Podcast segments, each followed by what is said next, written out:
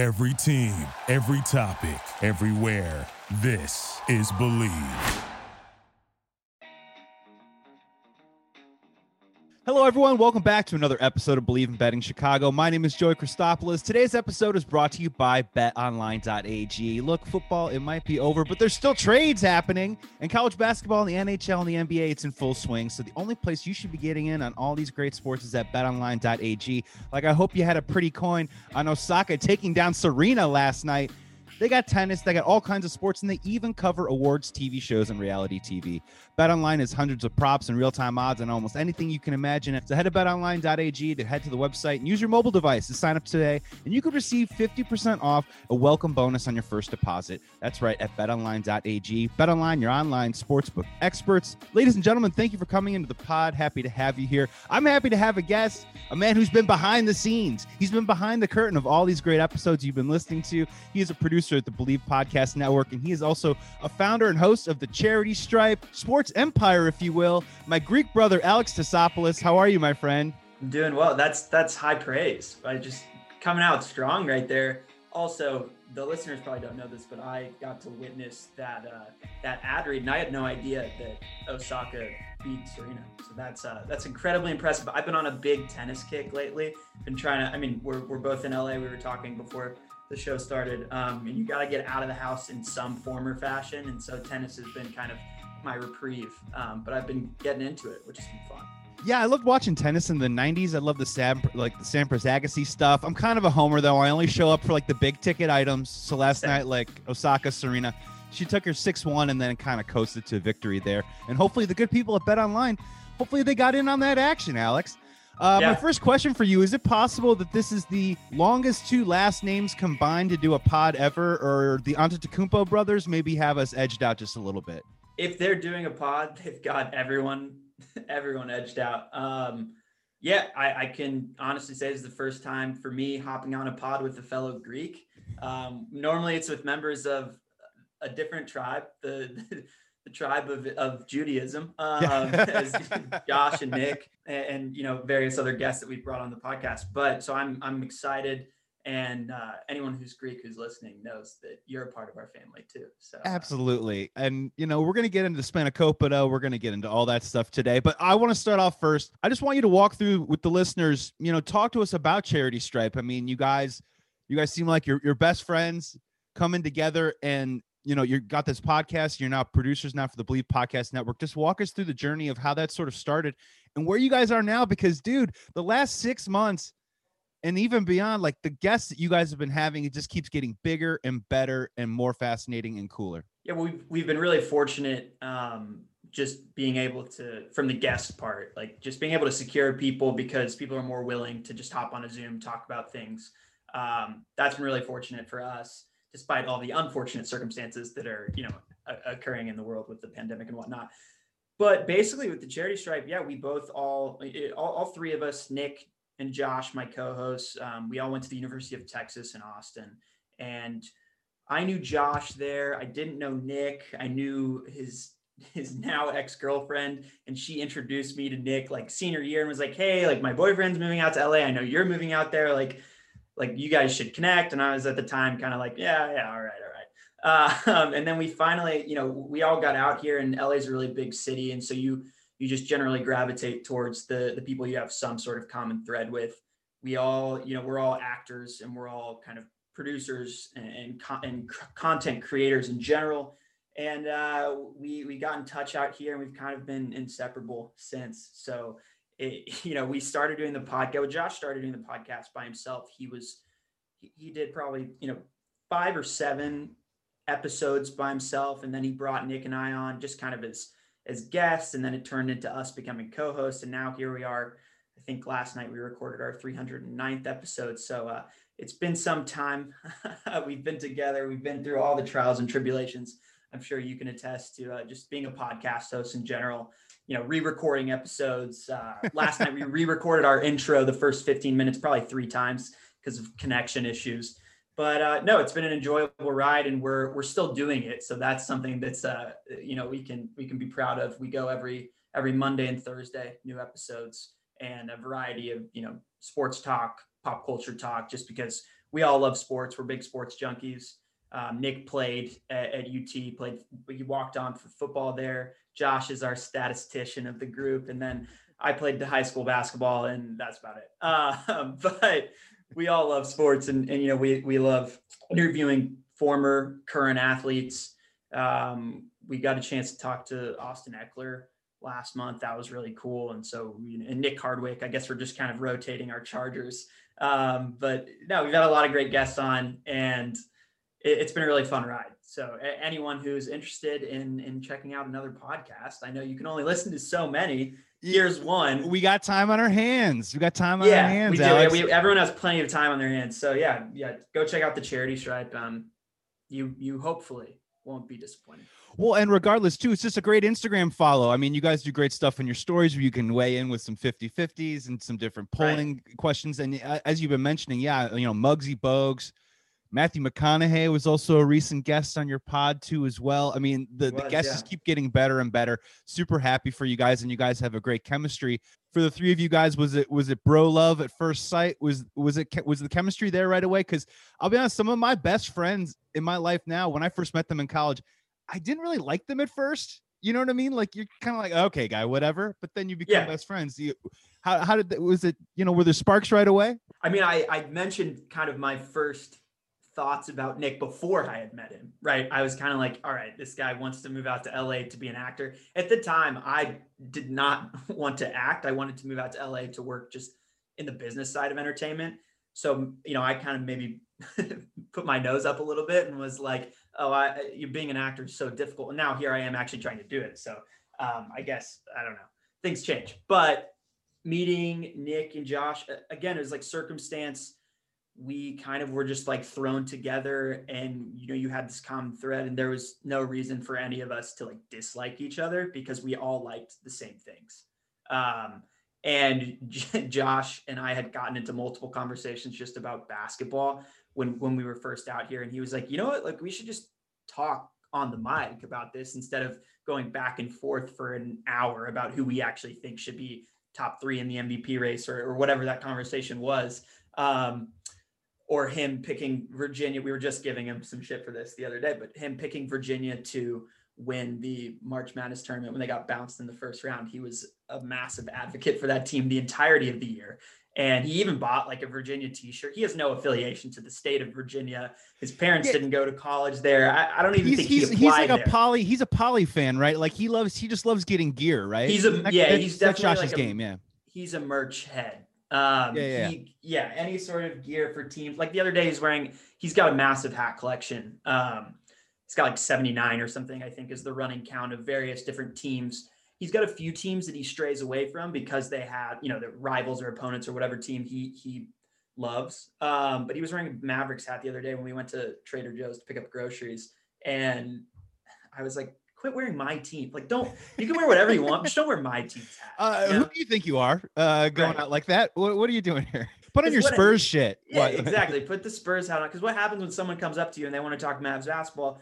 You're somewhat qualified but you're less qualified than I am in that regard. So it, no, it's it's fun. We we have a good time. I mean, I just mentioned we went and got groceries together. We lived together. I was telling you before the show started. So clearly, we're we're all still great friends, and and things are uh, things are cooking. So it's good. Yeah, and I, I have had a great experience, uh, not just interacting obviously with you, but also with Josh. We had Josh on the pod maybe four or five months ago. He was a great guest too, as well. I just really like what you guys are bringing to the table. You guys work really hard at it and you're doing a great job for the Believe Podcast Network, which I enjoy. I do want to talk to you though about more of a common interest that we have. Let's talk about some sports, man, because we got some news today. We did. We did. This is hot. This is hot off the press. This is hot off the press right here. Carson Wentz is on the move. He's going to the Indianapolis Colts. This is Believe in Betting Chicago podcast. I think we've talked about Carson Wentz a couple of times here on this pod about the possibility of him going to Chicago. Just your initial reaction of the haul that the Eagles are getting back and Carson Wentz as a fit in Indianapolis.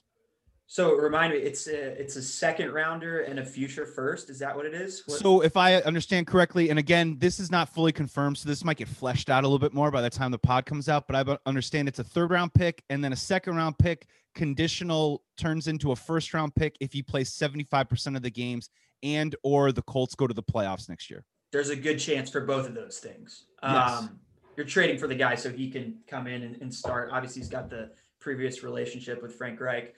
Um, I think it's great for them. I think, you know, they're already a team that has a, a dynamite offensive line, a good run game where you get with a rotation put in place, right? Mack's going to come back from injury. Um, Jonathan Taylor obviously was one of the the breakout rookies last year among uh, many others. There were so many good rookies last year, but um, yeah, my initial reaction is it, it seems to be the best possible thing that Carson Wentz could have asked for because everyone's so critical of him and, and rightly so for a lot of it. But, you know, he definitely is in, in some sort of funk at the end of last season. Uh, Jalen Hurts takes the job and then Wentz is coming back in and they're back and forth. And, you know, the, everything with Doug Pederson and all, and all that stuff was just a total mess. So I think he's got to feel really good about it. And the Eagles can kind of just move on from him. They move away from that contract. They get something in return one of which could possibly be a first round pick. So I, I, I think it's it's good for both sides. It's a bummer for your Bears because he seemed like uh, an upgrade. Uh, I don't know what your thoughts and opinions are, but he he's definitely an upgrade in my opinion from Mitch and um, and Foles as well. His pedigree and his youth and his talent, it, he would have been a good fit, especially for you know the down the downfield thrower that he is with the new wide receivers that are in there. Obviously, we'll see what happens with Allen Robinson if he's going to stay around or not. Um, but would have been a good fit. So I'm bummed for you guys, but I, I I'm curious to see what y'all do now because things are crazy. It doesn't look like y'all can put together a package for Deshaun Watson um, that's going to be too enticing for them. I, I was I was reading uh, earlier today that the Panthers are trying to make moves for him, and they actually could put together a pretty decent package. Um, we'll, we'll see. The Jets obviously can throw a shit ton of first round picks at the Texans. Um, yeah, what what do you think about the Wentz move and what it, what this means for Chicago? Well, uh, first on the Indy side, this seems like this was the fait accompli even sometime last year. Once Wentz was benched, it's like, oh, Frank Reich's in Indiana, Philip Rivers is on the way out. This all makes a lot of sense. So there isn't a big Right. part uh, element of surprise there. I do like Michael Pittman a lot too, as well, like that big maybe Alshon Jeffery type receiver Yeah. that Carson Wentz can now have next year. And in terms of compensation, eventually I, I'm with you. I think it will turn into a first round pick. It does seem like it's worth it. At the end of the day, I agree with you that Carson Wentz is a complete upgrade over Mitch Trubisky, complete upgrade over Nick Foles. But it started, the tea leaves started kind of, if you're reading them a little bit, it just didn't seem like he wanted to come to Chicago.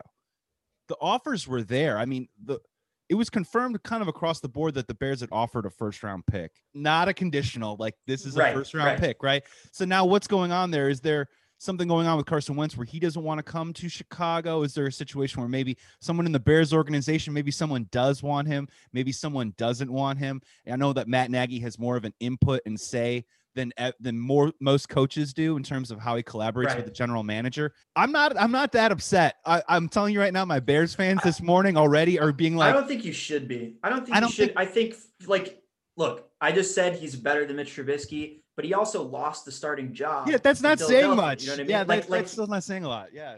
like he has to he's got to go and play 75% of those games for that that pick like you said to turn into a first round pick my my gut check reaction is he will find his form once again because he's being put in a really good situation. But there's no guarantee right? He still has to go and make the plays and cut down on those turnovers you know eh, the decisions to hold on to the ball and try and make something happen. Like i think he's going to have to take a little bit of a step back and be more of a more of that game manager type of quarterback for this team because they've got everything put in place for him. Defense is there. The O, like I said, the O line is there. The run game is there. They've got a guy like Pittman who could kind of mature into that that wide receiver one. They've got a deep threat downhill with Ty and Pascal's good too. I mean, they've got they've got a really really good roster all across the board. So if I'm him, I think it's yeah, it's a great position, especially if you're looking at Chicago and you're like, I don't know if I'm going to get Allen Robinson. I I know I'm getting Darnell Mooney. That's great, but I don't know what else, what other kind of help I'm going to get. Like it's a it's a position where I could have seen him going and not being successful. So I think you guys can you guys can be okay with what's happened here. Yeah, I, I'm also starting to think maybe there was an element of there's such a big shadow cast over Chicago and quarterbacks because we've just never had one before. And if you are Carson Wentz, I can't confirm or deny whether his off the field stuff, the, the the leadership issues, the diva stuff is leaked out. But if any if a kernel of that is true, why would he want to go to Chicago, a place that would just be as critical of him as they probably have been in Philadelphia? For Indy, is Carson Wentz an upgrade over Philip Rivers? Yeah, I, I think so. But I, is it I mean, marginally or is it is it a clear cut clear cut upgrade? I mean, the ceiling again, we got to watch him play, but the ceiling of the the upgrade is yeah, pretty vast in my opinion. Um, especially just watching. You know, you can only watch so many games over the NFL season. Um, you try and watch all of them, but I partially because Nick is such a big uh, such a big Chargers fan now. LA Chargers. I almost said San Diego. I always do that, but um, so so we ended up watching a lot of Phil's games this year and last year, um, and he was just he was past it. So I, I think that Wentz is 28. Like, yeah, I mean, finally the the crazy mechanics of his throwing motion, like actually came came into turned, fruition. Turned into what I was watching. Like I was like, how, you know, seven years ago, I was like, how the hell does he throw the ball that far like that? I don't get it. And and finally last year, I'm like, okay, he throws like that and it doesn't work. It doesn't work anymore. There you go. but um no, I, I think it's a clear upgrade.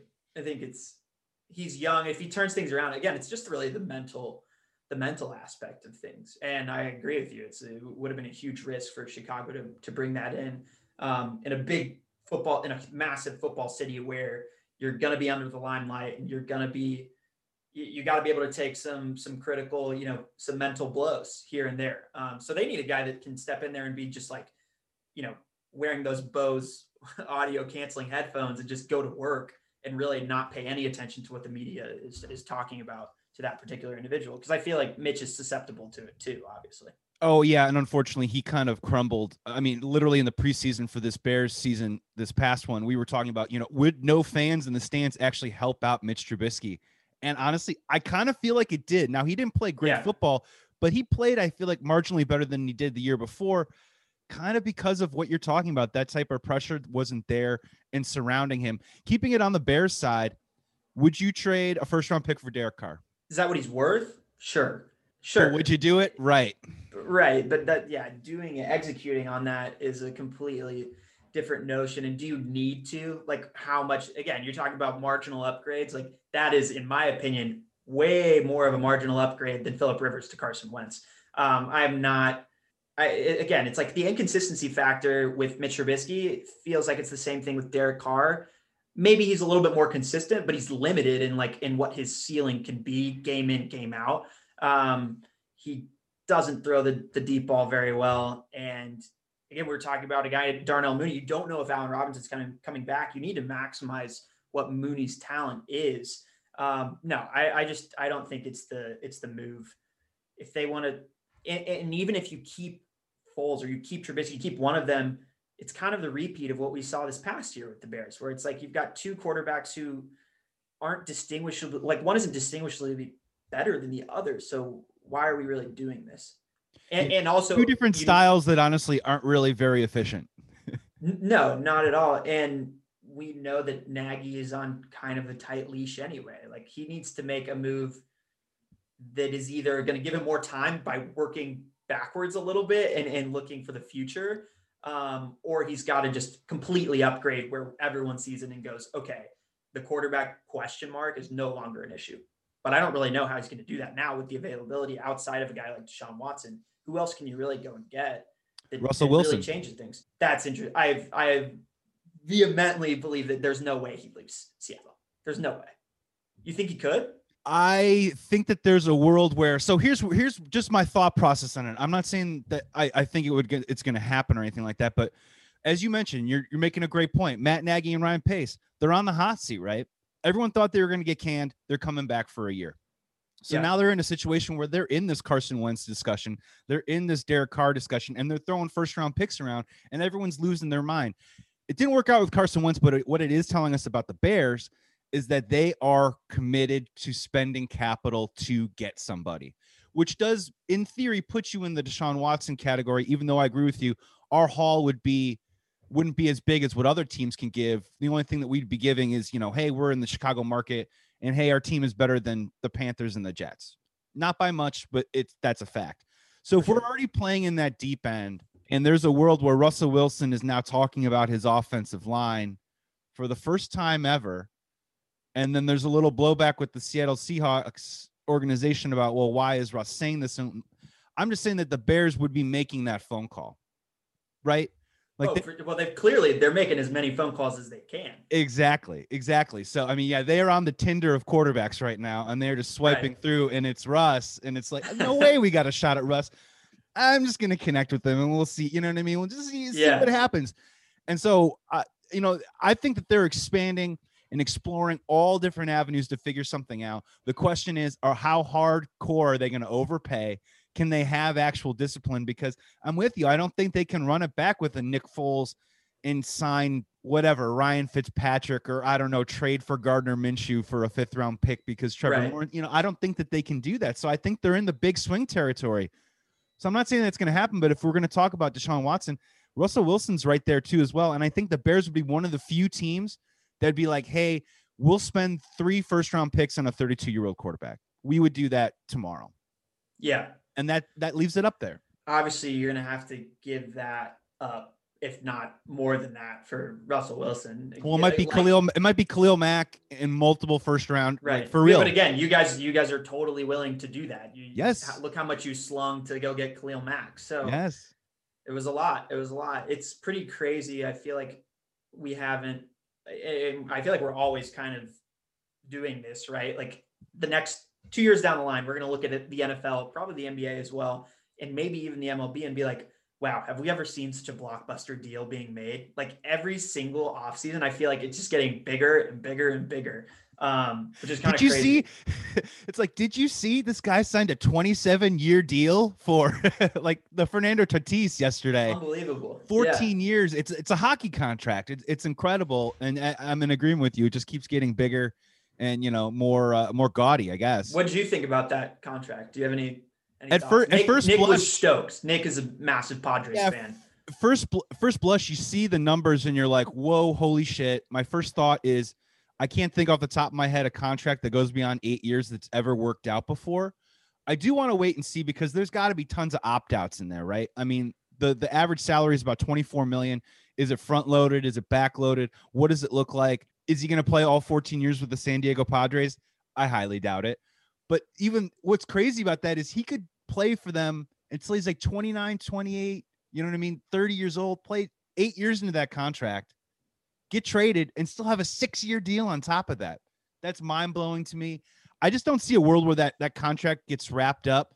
But I think it's actually a great move for the Padres and for Fernando yeah. Tatis. And from a Chicago angle, real quick, Fernando Tatis was in the White Sox organization. I'll tell you something right, right now. He never would have gotten 340 million from the White Sox. So I guess it all worked out for everybody, and I'm happy for him. What What do you think about it? 14 years, 340 million. I said this on our pod, but from like the optics standpoint, the real winner of this are Padres fans.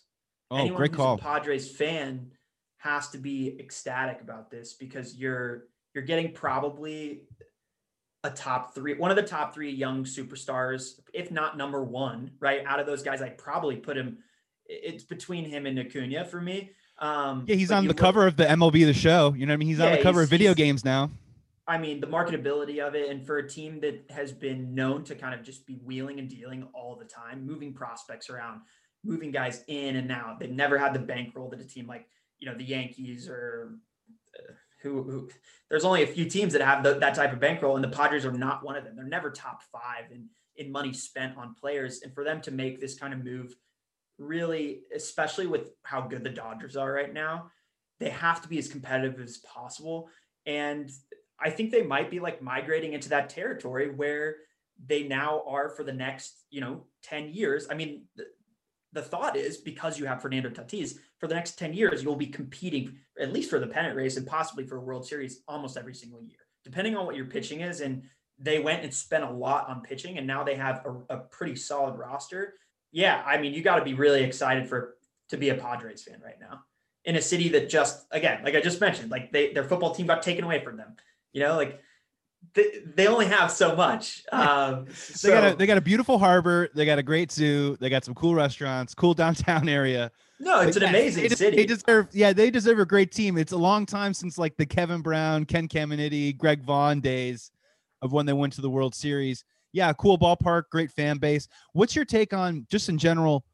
Just looks like the narrative has been this offseason that the teams like the Padres, teams like the Blue Jays, teams like our White Sox, those middle tier teams have been the ones that have been kind of spending and putting assets into their ball club while other teams, you know, the big market guys, the Cubs is an easy example, but just go around the league. Any big market team really hasn't been spending a lot of money. Do you typically like seeing, you know, the Yankees, Well, I the think- Sox, the behemoths spending money, or do you like it that the middle Um, is trying to trying to get in the mix? like we always as sports fans want parity, but based off of just numbers and financials, there there kind of can't be up to a point where a team that's in the a mid-market team, and they this happens in basketball too, drafts a player or secures a young talent who they can build around. So I'm all for that. And all three of those organizations, the White Sox, the Blue Jays, and the Padres, have those young superstars, or at least what seems to be young superstars. Tatis obviously is, but other guys like like that's what Tim Anderson's becoming, right? And then you've got you've got all of the the sons of the Boba former- Guerrero, Yeah, yeah, right. all those guys up all those guys up in in uh, Toronto, and so you want to spend around those guys to make sure that one they want to stay right, and and they're good players, so they're going to help you compete. So really, like you want to you don't want to compete for one year, have your championship run, and then if you don't get it, because odds are you're not going to get it. You don't want that to be kind of it's really case. hard to do. Yeah. Right, right. So you want to build for the future while building for the now at the same time. And if you, the, the way you do that is by you secure young, talented players. And I think that's what they've done. And then you spend on the veterans to support them and, uh, you know, take them to the promised land. So I'm, I'm all for it. Um, and I love mid, mid market teams spending big to compete with, you know, these top level teams. Of course, the Dodgers and the Yankees are still going to go get those, the people that they can outpay right? And and they're always going to bring it like the the Bauer deal is is crazy almost. It's it's wild. But now you look at the Dodgers and you're like, how do they not win back to back? How do they not do it? And I think their biggest contender will probably be the Do- but be the Padres. So I, I'm down for it. I, anything to make baseball more exciting to the non-baseball fan too is is really great. And I think sometimes slinging around cash uh, helps people uh, pay attention. Yeah, especially with the bigger name clubs, if they're not really spending a lot of money, we all know who they are. It's kind of nice to have, you know, those Padres, those White Sox, like get up and kind of like rise up a little bit into that forefront and into the eye of, yeah, maybe like you said, the casual fan. I'm gonna get, we're gonna get to some hoops. I want to talk to some hoops with you, but first, just kind of rope back to football. One more question on football because I know you watch hmm. a ton more college football than I do. I'm just gonna go out there on a limb. Maybe, may, I, maybe. I don't want I don't watch that much. What is your general take on Mac Jones as a Chicago Bears angle? If you look up a mock draft right now, you can find him going anywhere from eight to twenty. Bears Yeah. picked twentieth this year. You know, 20, there's also this- surprising. I I've been looking a lot recently, and he's he's falling further down um because I think some of these skilled position players, you know, we we always we're always talking about the quarterbacks at the beginning, right? And then we start to see guys in the combine, we start to see what their skills are, we start to watch more tape, and they end they end up kind of rising in those ranks. I've been seeing well, y'all's pick is what the 19th pick. We're 20. right? You're 20. Um, most of the mocks that I've seen, y'all y'all are taking offensive linemen. Um, which I'm cool with, but I'm yeah, that's I'm just great. curious. Do you do you like Mac Jones as a quarterback? Do you think he's worth that first round gamble? You know, great stats I think on if- I Alabama, if- great team. I, if if it comes to your pick at 20, I probably wouldn't take him there. I would either trade back and get him at, at around 25, 26 and kind of you risk your odds there. I mean, you're you're most of those teams have quarterbacks anyway, right? At the end of the draft. So you know you can trade back and kind of ensure that you can still get him if he's your guy. Um, I, I like Mac Jones a lot. I think he's got, I mean, we talk about great composure, talk about having a really good personality. Um, he crushes in the interviews. He's, you know, he's obviously a winner, right? He just won a national championship. They don't bring those guys into Alabama if they if they can't kind of lead that team. Um, and he was really impressive with his arm. I mean, he's not mobile by any means, so you kind of lose that from what you have with Mitch. He But that's the way of the sports world, right? When it doesn't work out one way, sometimes you go the inverse, right? When you when you right, right. player coach, the next time you bring in like the taskmaster, you know? Well, it's it, I mean it's it's funny like if this were 15 years ago, would he be a top would he be a top 7 pick? Probably, just by his skill set. But now we get into the the dream prospect of like we want that Zach Wilson who can scramble and create or Trey. Lance, Ooh. right? Or Trey Lance because they remind us of Patrick Mahomes, who we have deemed as the best in the league, I guess, even though he just lost to. I mean, he, he definitely is the best quarterback in the league, but Tom Brady is just unbelievable. He's not unbelievable because how can I say that? He's won so many times. Well, It's Patrick Mahomes, Patrick Mahomes can win 20 Super Bowls, and everyone will always say he couldn't beat Brady, and that's going to be tough in the bar conversation. Well, you, I would, I will never say that.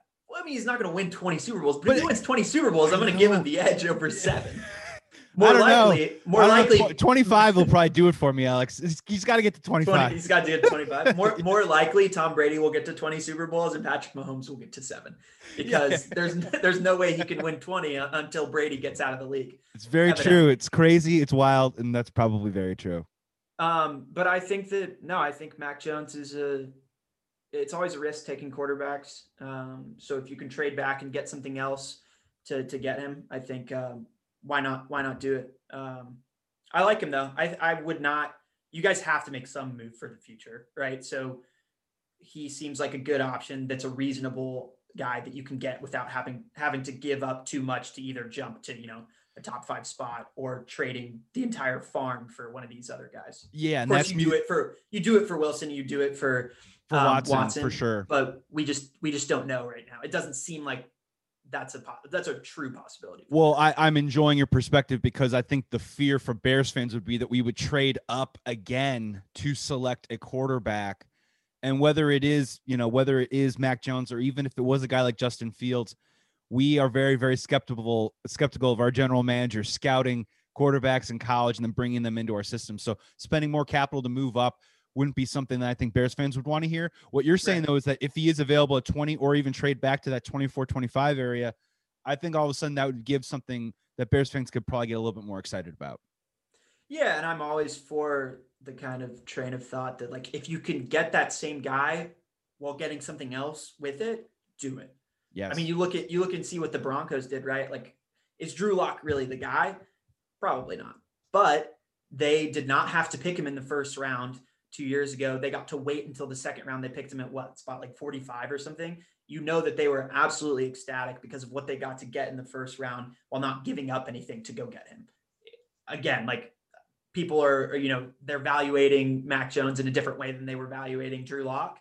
Um, but it's a similar kind of I think it's a little bit of a similar situation because he's not the top three, right? He's not in that top three, but he could be performance wise by the end of his career. Like I, I he feels um he feels like a good gamble for them, for the Bears.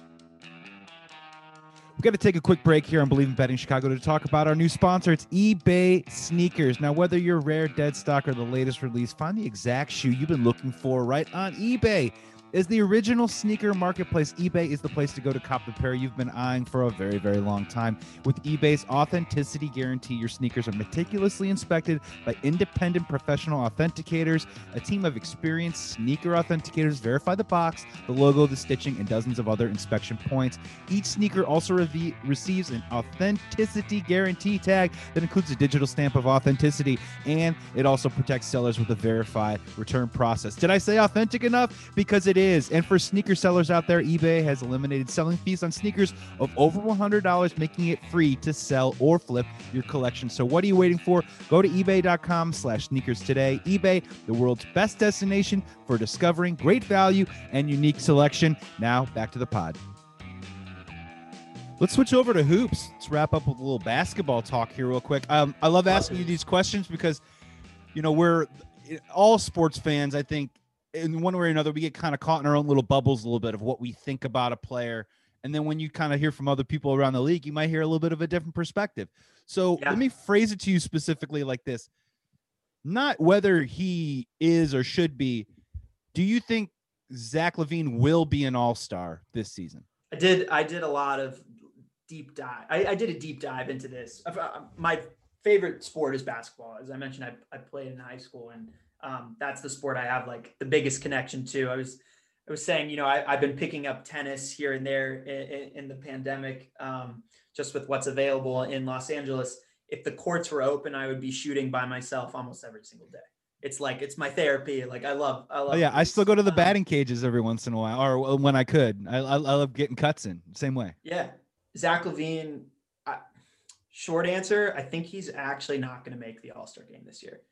And East is deep. whether that's There's a lot of talent. it's just a it's just a tough it's a tough thing to do to make the all-star game and i really compared it to last year with bradley beal. Was bradley beal deserving of being an all-star last year? Yes. He was averaging 30 points per game or like 28 and a half which is basically what LaVine's averaging right now on a on a team that was not very good. And the bulls are a little bit better than what the wizards were last year.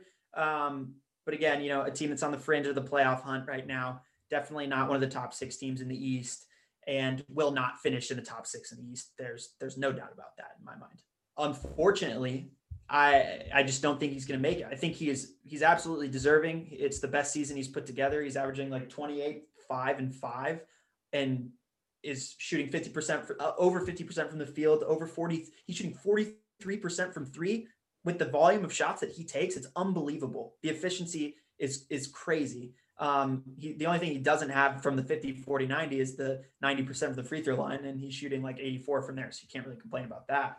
Um, but you look at the other guys and you, you look at kind of how positions really hurt his chances, especially in the Eastern Conference. And for me, I was, you know, you got to get your five starters out of the way. And I think it's going to be Beal, Brown, Jaylen Brown from Boston, Durant, Embiid, and Giannis. And then, you know, you only have two more guard slots in the reserves, and then you have two wild card slots. So those two guard slots are going to go. If one of them might be in the starters, but Harden might be a starter, and if he's not a starter, then Brown's one of the guards in the reserves, and Kyrie. I was to say Kyrie, Kyrie's missing Yeah. time, but his numbers are still very all star. unbelievable, unbelievable. And Trae So- Young is at 29 and 9. and that's right and now, that's too. right, and that's who I think take. That's who kind of moves um, LaVine out of things is Trae Young, and I think the only kind of differentiating factor between the two guys is one, it which is unfair because Trae Young is a terrible defender as well. Zach LaVine is not a good defender. Everyone always rags him on his defense. Trae Young, I don't know if you've seen the the like offensive rating numbers for the Hawks when Trae Young is not on the court, but they're averaging less than 100 points per 100 points per possession, whatever like the O rating is or whatever. Normally teams are around like like the Mavs were the best in history last year. They were at like 116. Um, good teams are between like 110, 110 and like 113. The Hawks without Trae Young on the court are under 100. So points points per 100 possessions, I think is what it is, which is really bad.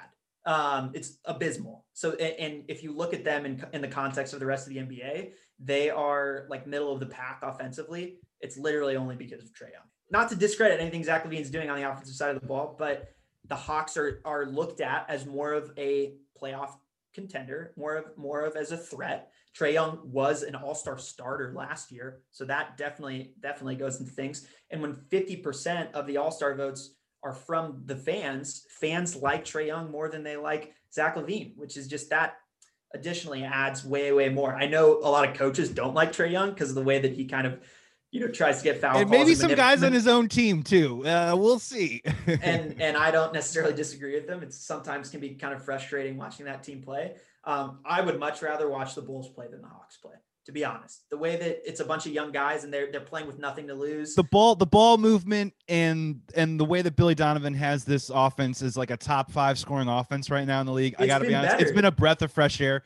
They're they got a long way to go, a long, long, long way to go. But in contrast to like the past couple seasons under Jim Boylen, it's like holy shit, this actually looks like Yeah, it's- basketball. wow. it's looked it's looked way way better and we'll see what happens like this coming year we lose that massive uh, otto porter contract right that's gone that's huge we'll see what happens with Lauri Markkanen. he's a restricted free agent but like do the bulls really want to match that i wouldn't if i were the bulls because No, I think the Kings are going to offer him 75 and we're going to be like, see ya. You know what I right mean? Like, and then that's- he'll go he'll go rot in sacramento and nothing will ever come of his career he, he can't stay on the field he can't stay on the floor and he honestly just has not been good when he has played this year um, but the coby white zach LaVine kind of one two punch is great Yeah. uh, So uh, the reason why I asked that is because for me personally, I think we both can agree that Zach LaVine has had an all star season. for Right. sure But in terms of like the constraints, I'm trying to just prepare Bulls fans now that if he doesn't make the all star squad, it isn't some sort of like crazy ultimate snub of any kind. It's just that the East is really deep this year. And now that James Harden's in Brooklyn, it, it's almost like he's getting squeezed out a little bit. And Yeah, no, and I- it doesn't take anything away from Zach. Zach's having a great, great year. But if he doesn't make the All Star team, it doesn't, you know, mean anything. You know what I mean? Look, yeah, I, I mean, I was looking at the number. Like Zach, this might be Zach LaVine's best season of his entire career By far. And he and he might make the he might make the All Star game next year with a with a worse season. Like it's happened before for multiple players in the league. Yeah, and what, what I mean, could it actually? If the let's just say, let's just say the Bulls got hot a little bit. I think they're like three games under 500 right now. Let's just say they got hot and they were maybe a game or two over 500 towards when they actually selected the roster. Would that give him a little bit of a better shot? For for sure. Maybe, right? You know, No, but I think so because I think you look at he's not going to get in one of those guard spots, the, the guard reserves, but he has a chance of like I'm not going to be surprised if he's picked over Trae Young uh, in that wild card spot. The other guy in the other wild card spot is Ben Simmons, and you talk about a player who's getting hot at the right time. First 10 games of the season, if anyone had put him there, you would have been like, What are you talking about? This is Joel Embiid's team. But you look and see what he did. We scored 40 plus points, all of it in the paint, by the way. That game was ridiculous. Um, and, and you talk about, you know, this is a guy that's been talked about, Ben Simmons, as one of the best two-way players in the in the entire NBA since he was a rookie, like since before he really even played. Um, so some of those guys just draw more attention from coaches, from fans, from the media who are all voting. Um, but yeah, I, I wouldn't be surprised. Zach LaVine is doing the best that he can to garner as much attention for himself and the Bulls game in, game out. in terms of the Bulls moving forward, heading towards the trade deadline, you know, do you see that as the type of team that could that should stay together to get get as many games as they possibly can under their belt as kind of a scouting, sort of seeing where they are? I just noticed that Zach LaVine is the soup du jour of trade rumors. If you go to any Right. blog in the NBA right now, like the Cavaliers, the Knicks, the Pelicans, the Kings, they're all like, well, let's just trade for Zach LaVine, you know, and they're all he's the main guy that they throw there in the trade engine. You know, do you see Zach LaVine staying with the Bulls? Could that be a team that could be on the move at the trade deadline? What are you thinking? I am of the opinion that the Bulls should not trade Zach because of what he's doing for this team. And I I put a lot of importance when I'm evaluating teams. What does my evaluation mean? Not much, but on players being able to be hyper competitive and to be clutch. And that's one thing that anyone who's watched any Bulls games over the last two years can recognize in Zach LaVine. He is an elite competitor. I mean, you talk about a guy who having all these trade rumors does not really bat an eye and he kind of just goes to work every single day and he's putting together one of his his best season ever. Um, if he can give you if you bring other guys around him, he's not going to be putting up these type of numbers just from a strict volume standpoint. Um, but it does seem to me that you know he's young and he is nearing that kind of precipice of superstar. He's definitely a star.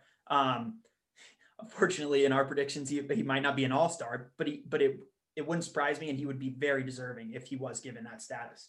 Um, so I think how can you get rid of your your leading asset for a team that has a lot of other young pieces? Again, like I mentioned, you're losing Otto Porter's contract. That's a lot of money you can sling around, and you're not a mid market team. You- You're the Chicago Bulls. You are a place where you can actually nab free agents who just want to come and play in Chicago. You don't have to build your entire team through the draft. You need to hit on your draft picks. There are some teams that cannot bring a massive free agent to their to their team, nor will they ever be able to. And that's you know talk about like we mentioned the Kings, right? The Kings are never going to pull in a, a massive free agent. It's never going to happen. And hopefully someone else gets drafted with De'Aaron Fox because he's a tremendous talent, and I don't want to see him just kind of play his entire career out in Sacramento and not even sniff the playoffs, but like three or four times. Yeah, how many players have we kind of sort of said that about, you know, man, I don't want to see him waste his career on the Sacramento Kings, you know, and it's just it's on and on and on with that franchise. And, and things can change, right? Like the Blazers, you know, Damian Lillard now getting into kind of that veteran status is now contending, I guess, contending year in, year out. Um, he's still kind of, it's a fringe contention, right? I just, uh, I think you kind of have to stand put if you're the Bulls and really just try and get as many great young pieces as you possibly can and let Zach be that guy that's, that's the leader um, in the locker room. I guess the real kind of tricky situation is when next year is up, right? If you hold on to him, what is he asking for? Is he asking for a supermax deal? Does he deserve a supermax deal? That's tough. That's And a he- really tough. He's also he he's eligible to actually sign a 150 million dollar deal this year instead of the 189, 193 or whatever that max deal is. And I would kind Right. of really push towards locking him up in that one the 150 area. I think that's that's where Yeah. he, he should be. I just think that unfortunately, he's not going to be valued in a trade at what he's worth to your team and to what he's worth the Bulls. And so you're well, not for me, like to- it's at the point where it'd be it'd have to be like a Bradley Beal. Like no joke. Like I- I think he's gotten up to that level where like you're not just throwing me your scraps and your shitty contracts and maybe your first round pick and your protected top four and 20 none of that stuff. He's kind of sort of playing himself into that area, which is good for him. Right. Well, and he's not there yet, right? But he's heading on that same trajectory and he's getting better every single year. And again, Bradley Beal had the numbers to be an all star last year. He did not get it because he was the best player on the Wizards, who are not a good team. Now, Bradley Beal is going to be a starter in the all star game. I, I 33 points a game will do that. yeah, you know what I mean? for sure. And, and who And, knows? and Beal's way Zach- better than Zach LaVine. I'm not trying to insinuate He that, definitely is, but I he definitely is. But I think to your point, like Zach LaVine's still still very young. He is not Bradley Beal's age, who's what like 27, 28. Yeah, LaVine's Zach LaVine's 24 going on 25, 25. 24, 25. So they, I mean, they have. There's plenty of room for him to potentially grow into that, and you don't want to you don't want to curb that if you think that he has the potential to do that. He's gotten better every single year, so you got to kind of lean into that and and hope that he can be your guy for the future and and you hope that Coby White blossoms into something that you can put alongside them and then it's a matter of just hey can we play some semblance of defense so that our team isn't getting outscored in every game And can we like keep the turnovers under 4,000 a game? Can we just like maybe just try and do that a little bit? yeah Final, final big one for you broader NBA picture. I want to ask you a question about legacies and narrative. Now, Yeah. I want to ask you, I'm going to give you a list of players here. We were just talking about Damian Lillard a little bit, yeah and maybe not like the one that you would like to see win the title the most, but who perhaps needs an NBA championship to perhaps either cement or change the narrative of their legacy more. These are the players I'm going to throw out for you.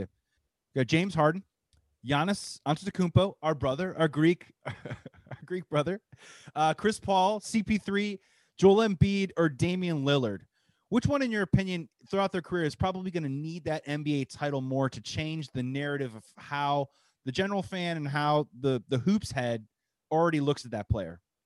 Well, I think for me, the guy that all of them are in a similar category from one angle, with that they don't have a championship, right? They are, or or were at some time a top ten player in the league. Some of them top five players in the league, um, which in the modern NBA, where it's so deep with talent, like is really saying something. You've got guys that are going to compete if or have already destroyed records that are like NBA records. Talk about Harden has the most unassisted three point field goals made out of any player ever. That's unbelievable. It's ridiculous. Maybe he should pass. it's a little dubious. Maybe, yeah. it's like maybe he Dubious should stat. pass. Oh, okay. Now he starts to pass. Now he's leading the league in assists. So no, but the just- record, Alex, the record. the right, right, right. Um, I mean, for me, the guy that jumps the most off the page would be Chris Paul because of he he's already classified as one of the best pure point guards to ever play the game of basketball. He's already in that category. He's behind Steve Nash because he's never won an MVP. Um, who Steve Nash won two, Two MVPs in a row. Yeah. back, back to back when when Kobe Bryant was at his prime.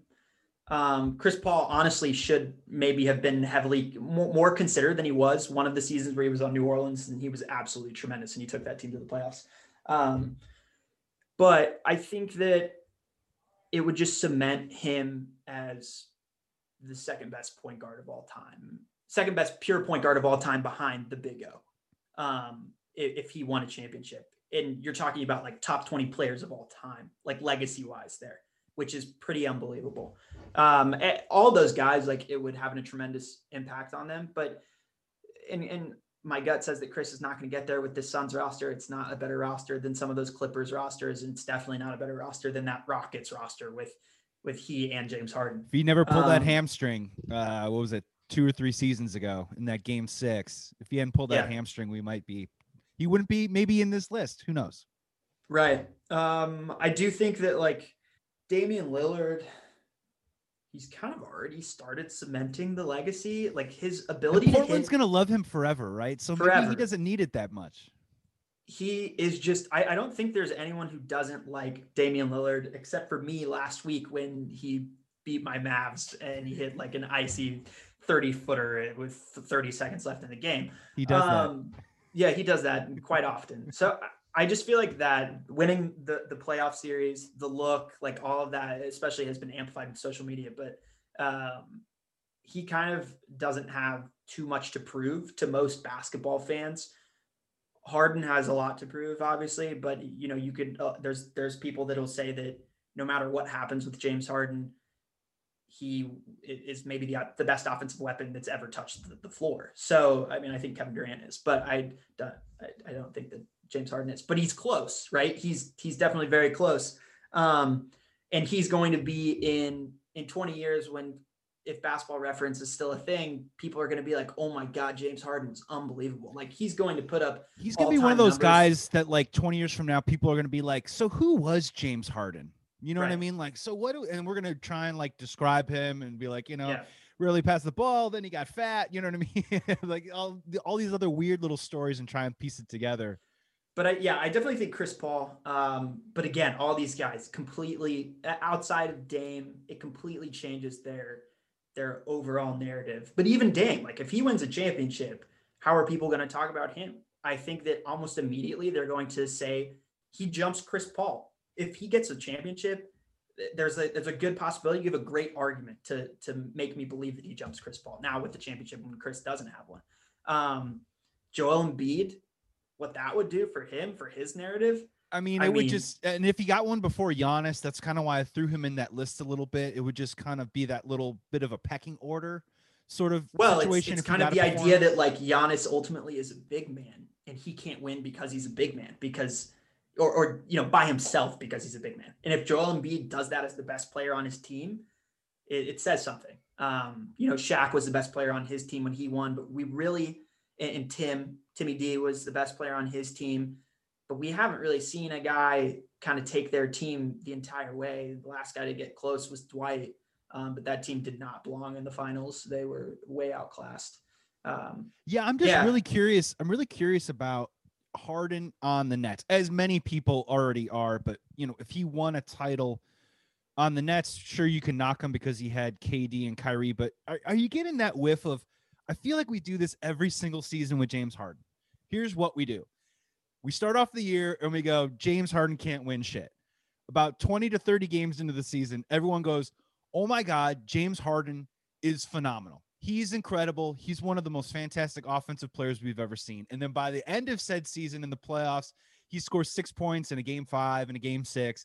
And then we're right back where we were. Like, uh, you know, it's it's rinse. It's it's like rinse and repeat with this guy over and over again. well, So, like, I- my question is, if he won a title, would that would that rinse and repeat cycle change for James Harden if he was able to do that? yeah, I think him and Giannis are both in that same category of guys that are absolutely tremendous in the regular season, but have not gotten it done in the playoffs. And that holds a lot of weight when you're talking to basketball historians, basketball current fans, and it should because what's the point of the game? You're playing to win an you're playing to win a championship. So um, I, I think it should hold that amount of weight that it does. And yeah, James Harden. I mean, I don't know what happens like in the playoffs. Last year he was not good. Um, it just like his powers get zapped from him, like he's you know in Space Jam or something like that. But I uh yeah, it would be it would mean a lot for him to win a championship. I mean, I think the better question is like who actually can do it, right? And he's one of those guys this year that that Nets team they can feasibly win a championship. Same obviously with the 76ers, they're leading the Eastern Conference. Um I'd be I'd be surprised if the Suns did, although their team is really really good and a lot of that is because of Chris Paul um, and Devin Booker, of course. I'd be surprised if the Suns won. I'd be surprised if the Blazers won. I would be um, I'd be surprised if the Bucks won. I just it's really tough. Um, they kind of had their shot. It, it feels they feel a little bit like the Bulls, the Derrick Rose Bulls teams of what 2012, 2013, a little bit. Great regular season team, have a singular star on that team, but when push comes to shove, is that the right kind of player that's going to help right. you push through in a series?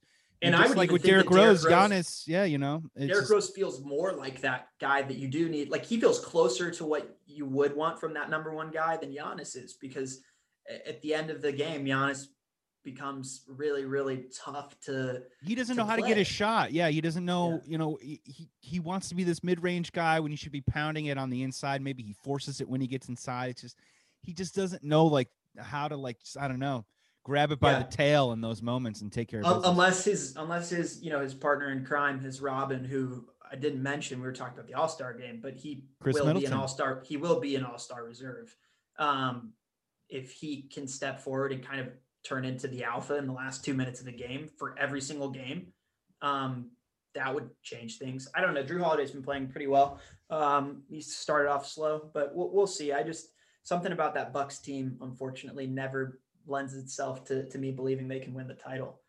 Um, so it, for your question, posing which which of these guys can kind of change their their narrative, it only looks like Harden and, and Embiid this year really can. Yeah, for this year specifically. Alex Tassopoulos, my friend, my producer, thank you so much for joining Bleav in Betting Chicago today. Do us a favor, real quick, before you go. Uh, just tell the good people how to find the charity stripe, either via Twitter, Instagram, all that stuff. Yeah, well, if you want to listen to the pod, you can check it out wherever you get your podcasts um, Apple Podcasts, Spotify. Spotify is my favorite, so you can listen to us at 1.2 speed. Uh, and if you want to find us on on social, it's just uh, at the Charity Stripe on on Twitter and Instagram. And like Joey said, we have some great polls that are really fun. So go check those out on Instagram and uh, and, and tell us your thoughts. Alex, thank you so much for joining the show, man. Maybe we can do it again sometime. Would love to. Thanks, Joey. This is the episode of Bleav in Betting Chicago with Joey Christopoulos. Today's episode is brought to you by betonline.ag. Make sure you head there to get 50% off your first deposit.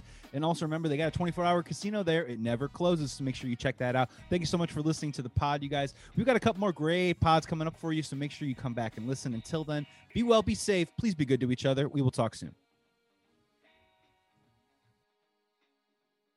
We got to take a quick break here on Bleav in Betting Chicago to talk about our new sponsor. It's eBay Sneakers. Now, whether you're rare, dead stock, or the latest release, find the exact shoe you've been looking for right on eBay.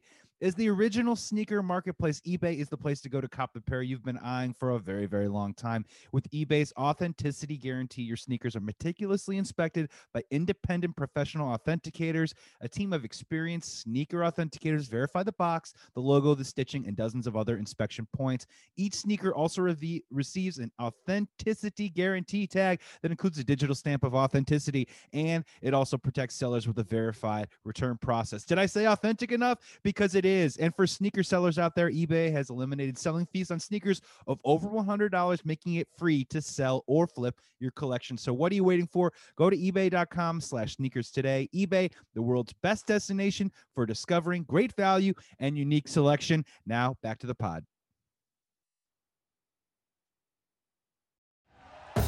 Thank you for listening to Bleav. You can show support to your host by subscribing to the show and giving us a five star rating on your preferred platform. Check us out at Bleav.com and search for B L E A V on YouTube.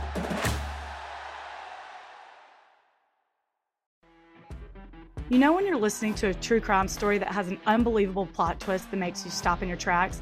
That's what our podcast, People Are the Worst, brings you with each episode. I'm Rachel.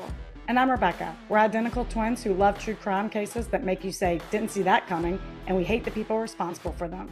Listen to People Are the Worst now on Apple, Spotify, or wherever you get your podcasts.